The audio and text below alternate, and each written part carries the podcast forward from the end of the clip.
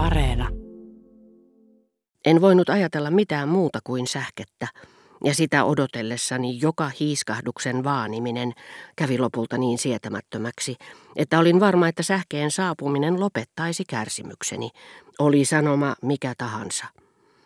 Mutta kun lopulta sain Robertilta sähkeen, jos hän kertoi, että oli tavannut Rova Bontampin, mutta että kaikista varokeinoista huolimatta Albertin oli nähnyt hänet, niin että kaikki oli mennyt pilalle, päästin raivoni ja epätoivoni valloilleen, sillä sitä hän oli nimenomaan halunnut välttää. Jos Albertin pääsisi perille sään luun matkasta, hän saisi sen käsityksen, että minä rakastin häntä, eikä se taas voinut kuin estää häntä palaamasta. Tämän aiheuttama kauhistus olikin sivumennen sanoen kaikki, mitä oli jäljellä siitä ylpeydestä, jota rakkauteni oli Gilberten aikoihin tuntenut, ja jonka se sittemmin oli menettänyt. Kirosin Roberia. Sitten ajattelin, että jos yksi keino olikin pettänyt, se ei estänyt minua kokeilemasta toista. Ihminen hän voi vaikuttaa ympäristöönsä. Miksi en siis älyn, viekkauden, itsekkyyden, kiintymyksen voimalla pystyisi tekemään olemattomaksi tätä kauhistuttavaa seikkaa, Albertinin poissaoloa. Sitä kuvittelee muuttavansa vielä kaiken ympärillään mielensä mukaan. Siihen uskoo, koska ei näe muutakaan suotuisaa ratkaisua, eikä tule ajatelleeksi ratkaisua, joka useimmiten käy toteen, ja on suotuisa sekin. Meidän ei onnistu muuttaa oloja mielemme mukaan, mutta vähin erin muuttuukin oma mielemme. Tilanteesta, jonka halusimme muuttaa, koska koimme sen sietämättömäksi, tuleekin yhdentekevä.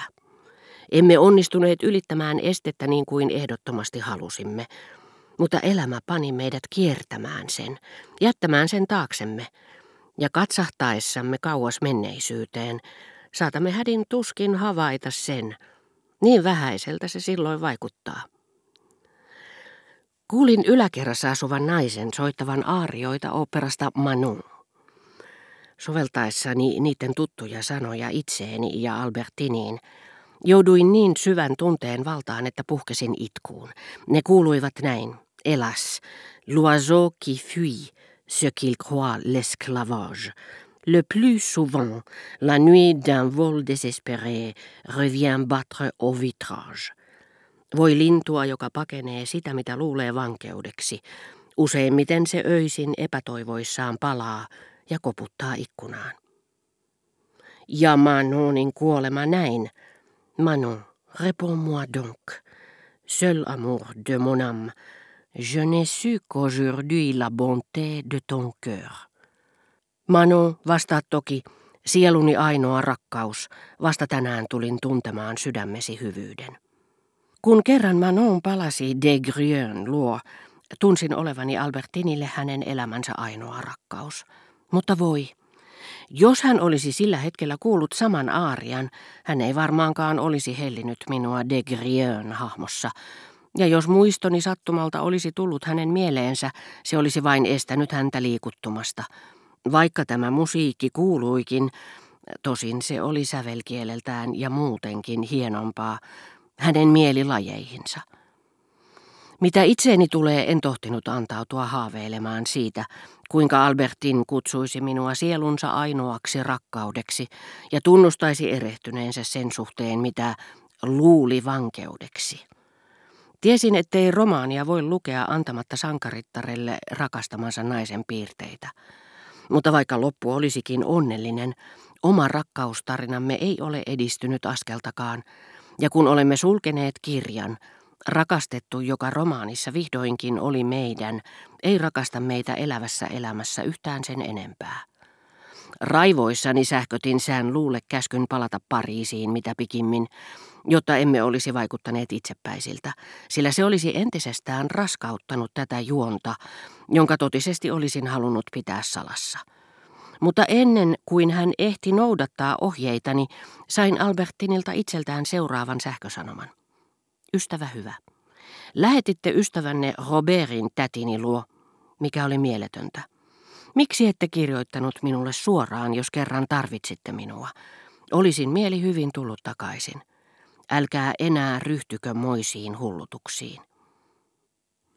Olisin mieli hyvin tullut takaisin.